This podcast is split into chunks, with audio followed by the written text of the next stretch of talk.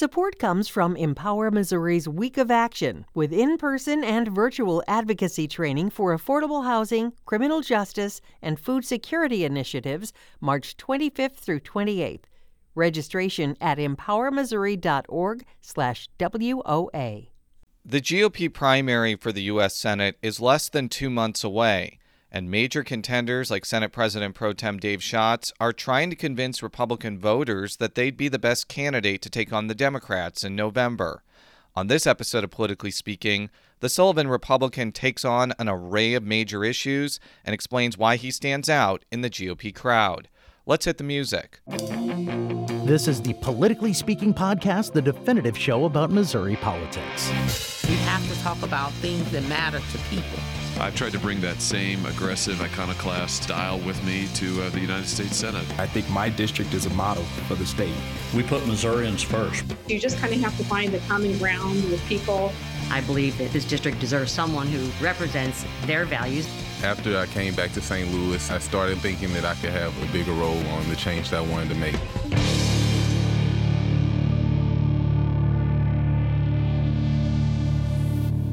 And welcome to Politically Speaking. I'm your host, St. Louis Public Radio political correspondent Jason Rosenbaum. Joining me in Jefferson City, she is St. Louis Public Radio's State House and Politics reporter, Sarah Kellogg. And our special guest today, he is the Senate President Pro Tem of the Missouri Senate and a candidate for Missouri's U.S. Senate seat. Uh, Dave Schatz. Thank you very much, Senator, for joining us today. This is kicking off an unofficial series where we're going to be talking with Republican and Democratic contenders for the soon to be vacant U.S. Senate seat. And we've had you on the show a few times before. Just if, if people haven't listened to those shows, can you just remind our listeners like what your current position is, what your district is, and and what the Senate President Pro Tem actually does? well, that that's a that's a great question, Jason. Uh, uh, obviously, I'll start with the easy parts of that.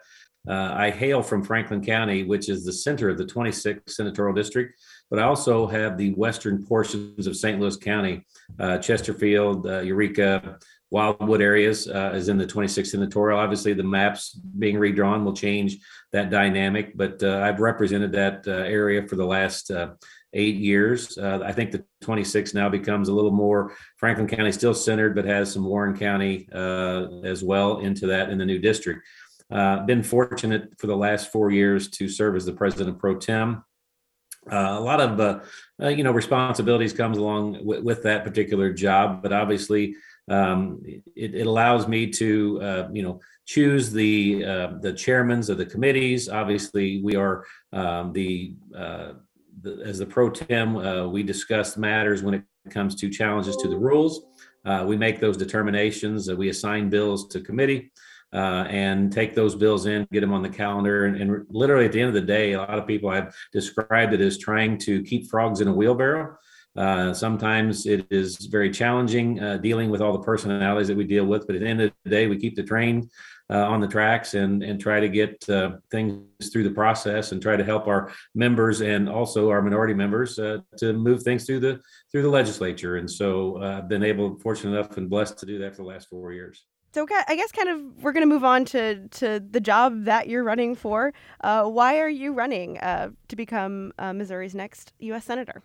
You know, um, this is not something that I necessarily had sought uh, out. It was just something I think sometimes politics about timing and opportunity. Uh, in Missouri with term limits, um, I am at the end of my uh, eight-year term in the Missouri Senate. Uh, and when Senator Blunt announced uh, that he was not going to seek reelection, it did come to mind uh, something that I would be interested in. Uh, as the field of candidates began to develop, uh, I did not see anyone necessarily that I felt like uh, could offer what I believe Missouri needs to send to the United States Senate, and so I made the determination that, that, I would enter into that into that race. Um, I think first and foremost, as I as I began to work on that decision. I think about the reasons uh, that are things that are important to me. And obviously, I, I, was blessed with five children. I have eight grandchildren, two on the way. Uh, and I'm concerned about the future uh, and the world that they're going to live in and grow up in. I want them to have the same opportunities that I've enjoyed in my lifetime. Uh, and I believe that, that I can would would be the right person to go uh, to Washington D.C. and fight for those uh, those issues and those things that are going to be important. And I think it's going to be important to my children and grandchildren uh, far into the future. And I see that there's a number of candidates. Uh, Washington D.C. for a long time has not been working for everyday average citizens. Uh, and I see that as a problem. and I think sending someone there with the right values, the right mindset, and for the right reasons is the reason I'm going. I think that we have a lot of folks that are entered in this race that are um, looking for the next office. They've been running from one to the next, uh, and you know, trying to elevate themselves and find a way to get on Fox News. That's just not why I'm about going and wanting to be in Washington D.C. I want to go. I want to work for Missouri. I want to do the right things, uh, and I'm not running for another job. And therefore, I believe I'm that right candidate. I'm a job creator. Uh, I, I'm a small business owner. Uh, we've got uh, nearly probably half of the United States senator attorneys. Uh, we need more common sense business people like myself, uh, the job creators of the nation, uh, serving in uh, the United States Senate. You've touched on this a little bit, but how do you distinguish yourself from the other candidates that are running? Well, I think it's pretty clear. Uh, you know, uh, in my last 12 years as as uh, in the Missouri legislature, uh, I've been a small business owner. Uh, at the end of the day, uh, at the end of the week, I go back and I run a small business. I provide jobs for over 100 families. We run a couple of different businesses, and so we're in the business of providing, you know, jobs, you know, for people. and I think that that's one of the distinctions that when you look at some of the candidates, there may be some business experience, but none, I don't believe, to the level that I have. Uh, again, I think, as I stated, there's 43 attorneys uh, in uh, the United States Senate right now. I don't think we need any more attorneys in the United States Senate. There's a handful of small business people. I'm not sure any of them to the level of small business uh, that actually a blue collar business like myself. And I think that that is one of the things that dis- distinguishes me between these other uh, career uh, seeking politicians that they're going there, and, and I believe we need to send someone there like myself. Public polling has shown that you are behind other candidates in the contest. How do you plan on moving up in the weeks ahead? Well, uh, you know, obviously we've got to uh, we've got to get our name out there. I know that we don't have the recognition that some of the folks that have ran statewide previously and that is a challenge we face. But it, in, we're in the process of running uh, our media um, uh, and, and, commercials are, are, on the air waves. We intend to continue to saturate those airwaves. Uh, and hopefully, as we can develop some momentum, uh, people begin to know more and more uh, about who Dave Schatz is and what he stands for and why he's the right choice for the United States Senate. One of the key differences is that you've decided to use your own money to finance your campaign. How does that give you an advantage or a disadvantage with your chances? Well, uh, obviously, uh, yes. I, uh, we we were able to uh, uh, to put some resources in. Obviously, we know that it's necessary. It's it's very uh, it's a challenging process. it's unfortunate that that the reality is that it requires a you know a financial strength in order to run a, an effective campaign. we knew because we waited. quite frankly, we did not enter this race early. We did not begin the process of fundraising as some candidates did right out of the gate uh, because again, we were waiting to see if that field and how it would ultimately fill out. And when uh, those candidates did not appear, uh, there were some people that I thought may get in this race that may make it uh, very challenging. But as those people uh, chose not to, that's when we made the decision that we felt like there was an opportunity for someone that has a record of actually getting things done. I think if you could look over the past uh, four years under my leadership in the Missouri Senate and the things we've been able to accomplish, I think that's what people are looking for. They're looking for someone that has a record of results. We can point to that. We're not just talking about it. They were they prefer action over just rhetoric and talk. And so uh, we've got it. Again, we'll have to spend some resources of our own to get our message out there. Uh, we're prepared to do that. We're also uh, raise some capital as well, and we believe that as we can move our numbers, we'll be able to attract some more investment into our campaign uh, and bring people along for the ride. So let's dive right into issues. The first issue that I want to talk about is the war in Ukraine. And this is going to be a disclosure preface whenever I talk about this issue. I am half Ukrainian. Both of my great grandparents came from Ukraine to Missouri in the 1900s, but I I probably have a different perspective on this than most Ukrainian Americans just because the Jewish experience in Ukraine was uh, complicated to say the least. So, with that disclosure out of the way, do you support the United States continue continuing to give monetary and military support to Ukraine. Why or why not? No, I, I believe uh, absolutely we need to, to, do things. Obviously, you know, Vladimir Putin is a thug. Uh, for him to uh, unprovoked um, go into the Ukraine and and continue to do what he's done is obviously um, you know uh, something that that we should not be uh, wanting to tolerate. Uh, I think we have to think very uh, wisely as we make decisions about whether or not we would ever engage and deploy uh, any of our, our, American soldiers in, into that region. But I'll, I do believe that by providing some financial support and some resources there, uh, is necessary. Uh, again, there are a lot of innocent people. I actually attend church. I've got some folks there that had adopted three children from Ukraine. Uh, they've been over there. They've been uh, some of those people have went back. They're helping uh, in in whatever way that they can to try to assist in this process. We're seeing, you know, the things that are occurring over there uh, are. It's just tragic to see what Vladimir Putin and and Russia has done up to this point. And so, do I think that that the Ukraine has issues that need to be resolved? Absolutely. I think that they have some some uh, corruption issues in their government, but obviously right now we're seeing um, again them pull together, uh, pull their country together, and fighting for what they believe uh, is a sovereign country. And I think we're going to have to stand in there and support them uh, and make sure that we do it in a financial, fiscally responsible way, that, that the resources get to where they can be utilized uh, in the best fashion.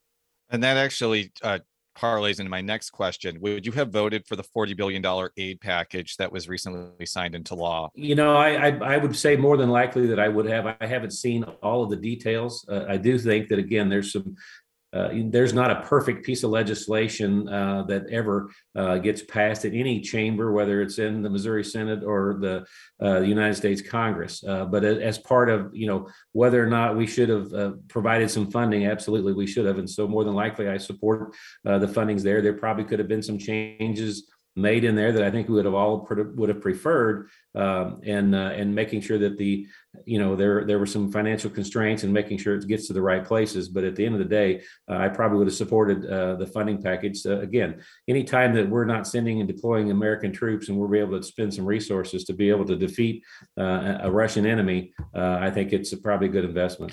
What do you make of some Republicans who are arguing that Congress should not focus on Ukraine and should focus on domestic issues? Well, I think you have to have a balance. Uh, but if you know, Jason, I truly believe that if you uh, see, you know, some of the effects of what uh, has occurred in our economy because of what's happening in the Ukraine, um, the number one uh, industry in the state of Missouri is agriculture.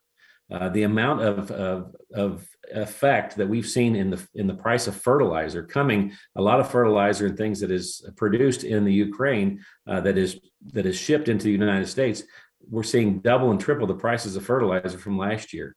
Uh, the amount of sunflowers uh, and sunflower oil that's produced in the Ukraine. There's a num- number of agriculture issues that ultimately are going to affect uh, our economy, and so it's uh, you know it is something that we have to be aware with uh, again. And so we have to take that into account strategically. Um, all of the resources that are that are being produced outside of the United States, and make sure that uh, we make our decisions. You know that because they're going to ultimately impact us. Moving on to the topic of inflation. Obviously, Republicans have been very critical of how President Biden has dealt with the issue of inflation. As a senator, what policies would you pursue to help alleviate that problem? Well, I think first and foremost, uh, we've got to get our financial house in order. Uh, just like we've done in the state of Missouri year after year, we balance the state's budget. We live within our means. Uh, the federal government, uh, you know, obviously has not learned that lesson. Um, I think that uh, you know if they would take one thing that we could we could take to Washington D.C. and show them that is that is one thing that's been effective. Uh, inflation, you know, the United States government has this uh, you know huge printing press that they continue to devalue the American dollar. But I also believe that the, the Biden administration's energy policy has really, uh, you know, had an impact on inflation. Uh, I'm a I'm a small business guy. I put a number of uh, people in trucks every day, large trucks, to to get uh, them back and forth to work. And the cost of getting those people back and forth to work every day is skyrocketing. Uh, and but that's going to have a trickle down effect to everyone in this economy.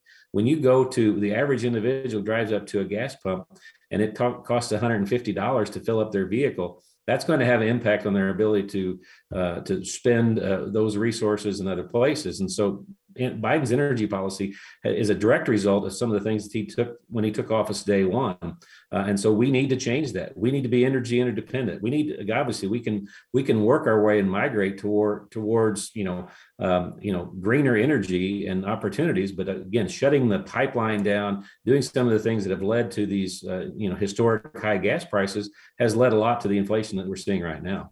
When Republicans controlled the White House and the Senate, they passed massive spending bills to deal with the COVID 19 pandemic. Do you think that contributed to inflation issues? Well, I think it obviously had some. Uh, again, I think any time when we spend um, with, again, there is an appropriate time occasionally for the federal government to maybe have to spend in times of uh, national disasters and emergencies where maybe we would go beyond living, you know, the, the amount of resource that we have coming in. Uh, but it should be very rare. Should, but again, it's just become a not, you know, everyday occurrence. Uh, Washington D.C. is is continued to live above their means, uh, and they've become accustomed to it. And no one's willing to cut, you know, the the financial constraints uh, and and and pull back in those issues. But we need to put somebody in there that's willing to do that to make the hard decisions, fund the things that are necessary, but cut back on the things that aren't necessary. Another reality is that demand for certain goods has skyrocketed since people started re entering society, but supply chain issues have been fairly vexing. Is that something the government can even effectively intervene in? You know, uh, again, part of that has been policy issues that have led to some of the supply chain crisis that we've seen.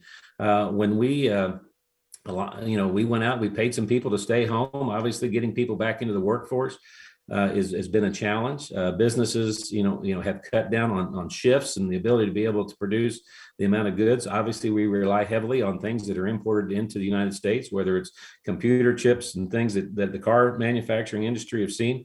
Those same type of electronics affect you know the equipment industry and things and so we're seeing this this shortage uh, of of availability of, of, these types of products we're also seeing concerns uh, again there may be some serious concerns when it comes to being able to get uh, products moved across uh, this country.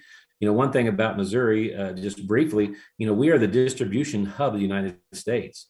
Uh, and whenever we see the, the, cost of fuel skyrocketing and stuff, it's going to make it's going to be challenged to be able to move products, you know, throughout this country and get them there in a timely uh, manner. And so, all of that being combined is is part of what's led us to the the debacle that we're in right now. Moving on to abortion rights, you were president of the Missouri Senate when the state enacted legislation that would ban most abortions if Roe versus Wade is overturned. It had other things in it, but obviously sure. that trigger law is getting a lot of attention after the Politico draft uh, leak. Some Democrats uh, in in Congress want to pass legislation to enshrine the right to an abortion in every state. What would be your posture if you're in the United States Senate? No, I, I believe that uh, I think Missouri got it right.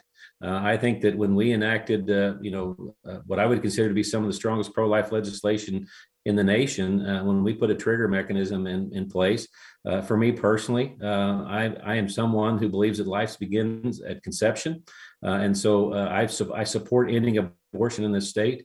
Uh, I think that if uh, given the opportunity to continue to support that position in Washington, D.C., I'll take that same position. The trigger law does not make any exceptions for women who become pregnant because of rape or incest. And there has been some conjecture that that is a bridge too far for voters, even people that do not like the concept of abortion. What what would you make of the criticism of the lack of exceptions? You know, I, again, I think that uh, from from my perspective, obviously, again, uh, I, have never, uh, you know, from from a faith perspective, I don't believe uh, that um, making two mistakes, two mistakes makes nothing right. Uh, and so again, it's unfortunate uh, that these situations occur. Uh, but but by choosing to end someone's life is not, you know, an acceptable process. And so again, my my faith and my belief does not allow me to believe that.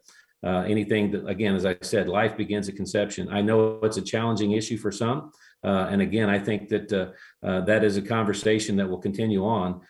if if that is if we, we truly see if the, the Supreme Court ruling does come down, uh, as we have have uh, been somewhat leaked information, if that is the case, and then we'll be having these conversations, I believe, at a state uh, statewide level into the future. How do you think this issue will affect the general election? There's been some conjecture that it'll energize female voters everywhere, while voters who oppose abortion rights may be complacent. What do you think?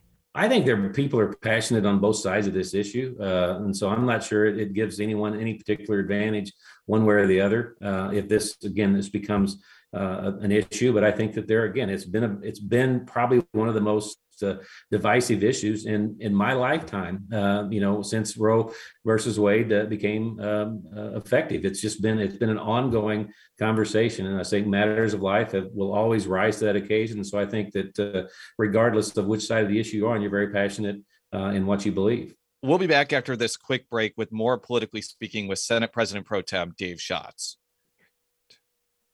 And we're back on politically speaking with Senate President Pro Tem Dave Schatz. He is a candidate for the U.S. Senate and also a Republican state senator from Franklin County. I want to move on to gun rights because obviously that's a that's a major issue, even when there it isn't in the national consciousness like it is now. But I have often found that this is an issue that will energize voters one way or the other. Are, are there any restrictions on guns that you would be amenable to if this issue comes up while you're a United States senator? You know, Jason, we would have to look very closely uh, at, at, what those issues are. Obviously, this is a, a, a very uh, uh, challenging subject right now. I mean, what we've seen in, in, tragic circumstances over the last few weeks and what's occurred um, is is terrible. Uh, but again, at the end of the day, um, it's not the weapon that is the problem. It is a matter uh, of of whether or not it is, a, a mental health issue. Um, it, if it's an it's issues obviously that, that, a matter of the heart, I believe that are ultimately driving people to make some of these decisions. And so uh, it's never I don't believe it's the issue. It's because of the gun. It's because there's something wrong with the individual. So uh, I, I, have strongly supported the Second Amendment right. I believe in the right uh, of individuals, uh, you know, to defend themselves. Uh, and again, uh, any any time we would have a conversation of of prohibiting someone from doing that, I think would be a serious conversation as to whether or not uh, what what they would be proposing. I want to follow up on the mental health point because I think that that has been something that Republicans have brought up, and frankly, Democrats have too.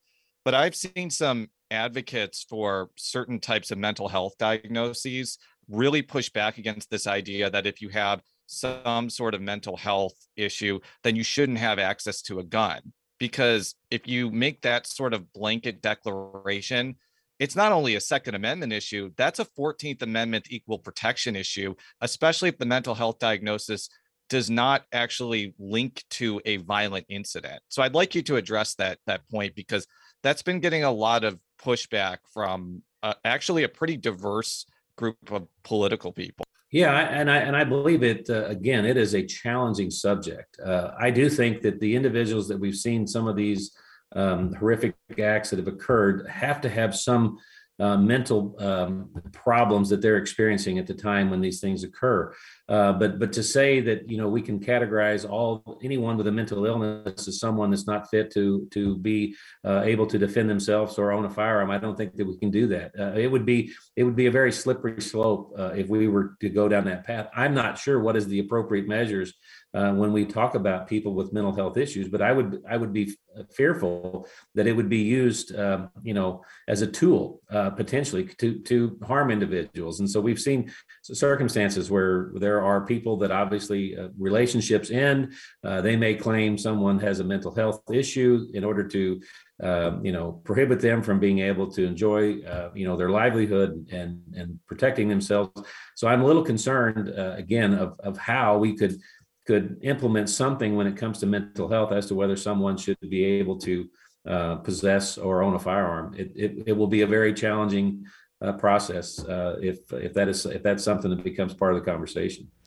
Missouri passed a law under your tenure that would fine police departments that enforce federal gun laws that are not already on the books in the state. Some have said this bill makes the state less safe. What do you say to that?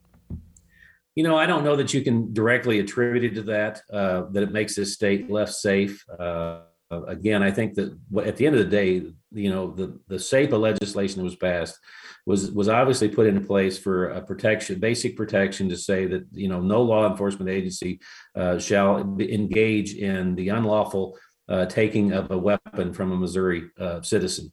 Uh, that would be mandated by the federal government or by uh, some uh, executive order. Uh, on its face, I believe strongly that that is the right uh, approach. Uh, that we should not have the federal government coming in, um, Missourians, uh, and and having them our law enforcement cooperating with federal agencies to take away the law-abiding uh, citizens' right to, to to protect themselves and defend themselves.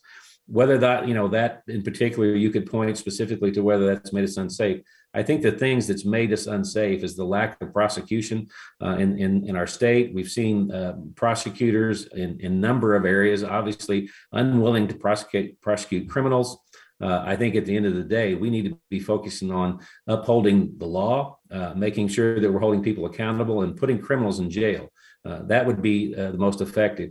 Now, there may be some challenges with uh, the le- legislation, but if anyone in law enforcement that worked with me during the time when we were negotiating the SAPA, obviously I engaged with them eh, on a routine basis. They were in my office. We talked about the effects of this, and ultimately, at the end of the day, they agreed uh, when that legislation moved forward that they were okay with it moving forward uh, because the modifications and changes that we were trying that we were trying to bring to, to the table at that time, um, they they were satisfied again, you know, like I said, there's never a perfect piece of legislation that's ever passed. Uh, but there, you know, if there's some changes that need to be looked at, law enforcement probably should engage in in bringing those issues to the legislature and trying to make some changes uh, going into the future. One issue that seems to be gaining some traction is a so called red flag law, which would create a judicial process to remove firearms from someone who is clearly a danger to others. What do you think of that policy? Well, again, I, that is, uh, I, I, think that is a slippery slope. Uh, I believe that would be used, weaponized against people uh, at any given time, uh, and so I'm probably uh, very concerned about, uh, you know, implementing any kind of a red flag law where where it wouldn't, where ultimately at the end of the day it would be misused and abused. What about background checks? Would that prevent guns from being sold to people who forfeited the rights to own one? Um, I probably need to understand what context. I believe that uh, obviously we do have background checks when you purchase a weapon. Um, you, there are background checks that, that, obviously you go through the NICS system, uh, and ultimately, uh, you know, those those purchases are covered from from that perspective. And so, uh, I believe we currently have a system that does that. Let, us move on to transportation policy because that's something that you, that's been your bailiwick. Uh, I don't know if that's the right word, but uh, I'll, I'll I'll I'll allow it for myself. Sure. Uh, what would you do as a U.S. senator to kind of further Missouri's uh, transportation infrastructure? Well, one of the things, uh, obviously, I, I, can tell you from my experience of working with Senator Blunt, um, you know, when we were able to pass a, a bonding proposal uh, here in the state, there was a mechanism in there that required us to receive federal funding, uh, and in the amount we we put a a trigger amount that unless we received a certain amount of money that that, that bonding proposal would not move forward. And i've seen firsthand how important it was to have someone in washington d.c that was willing to fight for transportation funding not only did senator blunt um, exceed uh, the the amount that we had, uh, had put before him in, in, in need uh, to ultimately to rebuild the Rocheport Bridge on I-70, a very critical thoroughfare for um, the infrastructure and, and, transportation issues. But Senator Blunt was able to bring home uh, far and above, you know, the resources necessary to accomplish that bridge, but also to build the Buck O'Neil Bridge uh, in Kansas City. Uh, those needing someone there in Washington D.C. that's willing to go in have the ability to fight for those resources and understand how important those resources are uh, to our state, but also to the, this, to the national economy.